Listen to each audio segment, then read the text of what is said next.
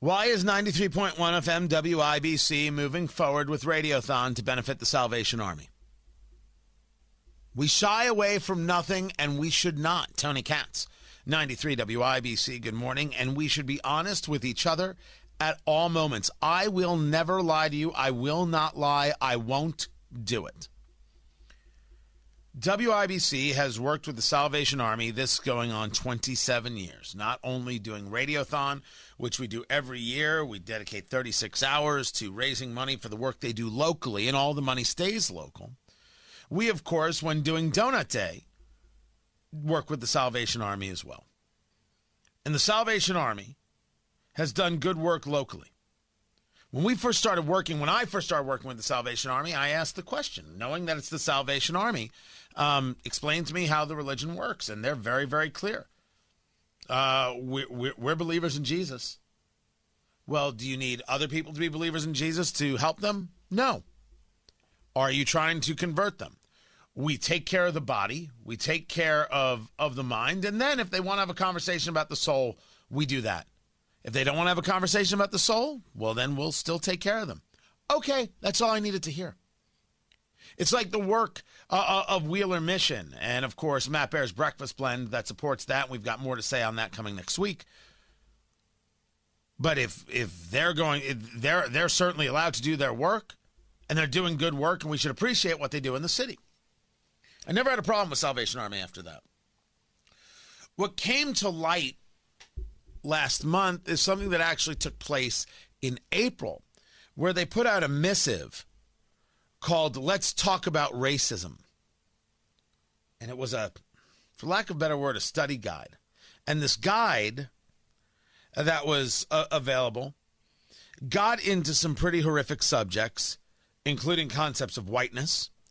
Uh, it got into saying, here are some good resources to utilize, including Ibram Kendi, the guy who created anti racism, and a guy I call a bigot, and I won't change on that because the facts show it to be true. It also engaged uh, looking at things like the audio version and the podcast version of the 1619 Project. And it became a subject again as it got reintroduced uh, this past month. Or I should say this happened in November, and we asked questions. When I say we, I mean we as as as hosts, and I won't speak for for Mock and Rob. I won't speak for Hammer and Nigel. I'll let them talk about things as they choose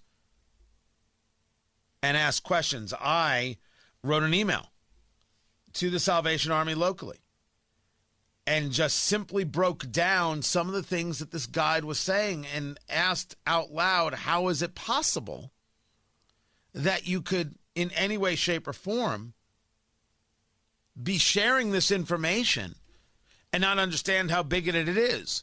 And just so we're clear how I feel about the very concept of whiteness. Whiteness is to say of somebody they are guilty for their existence. It is meant to be a dehumanizing term. And the people who support that terminology are not people that I will be friends with, and they're not people I will associate with. If you can't recognize that whiteness is to dehumanize someone as a concept, there's not much else that can be discussed. We had a meeting about it. I won't discuss what happened in the meeting. I will share with you that we have at WIBC.com a post from the management of WIBC about why we are doing Radiothon. And the answer is we asked for things. I've asked for things. I have not been fully satisfied. Certainly, I am not fully satisfied with anything that has come from the national office at the, at the Salvation Army. They have to answer for why this was put out to begin with. But what we are able to determine, what certainly I can understand and respect, is that the local organization is doing the work for our local people. They're still feeding people, they're still clothing people, they're still providing shelter for people in need, and that doesn't change.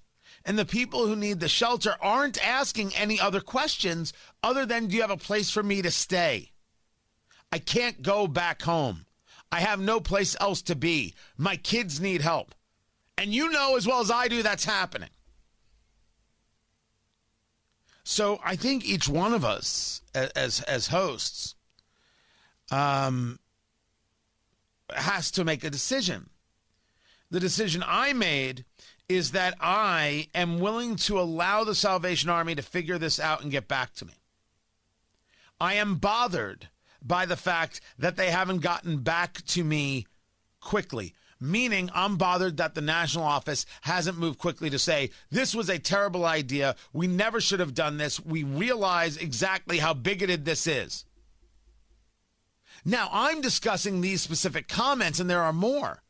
The Salvation Army being opposed to racism, this isn't even a question. They are very clear and have been clear their entire existence long. The Salvation Army denounces racism in all forms, and they accept the fact that their beliefs in God don't allow them to be racist. They would never, ever go down that road. I believe them absolutely, positively, 100%, without question.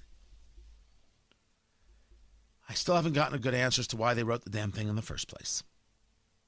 But on Friday, we start Radiothon at 6 a.m., and I will be in the chair. And I will be doing my part.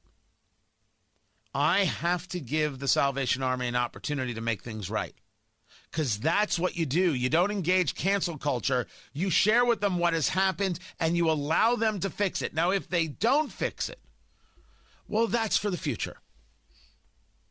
As WIBC sees it, they made a commitment and they're going to follow through. I like that and I appreciate that. As I see it, I have to give them the time to fix it. And I'm going to do that while being supportive of helping people locally. I hope you'll be there.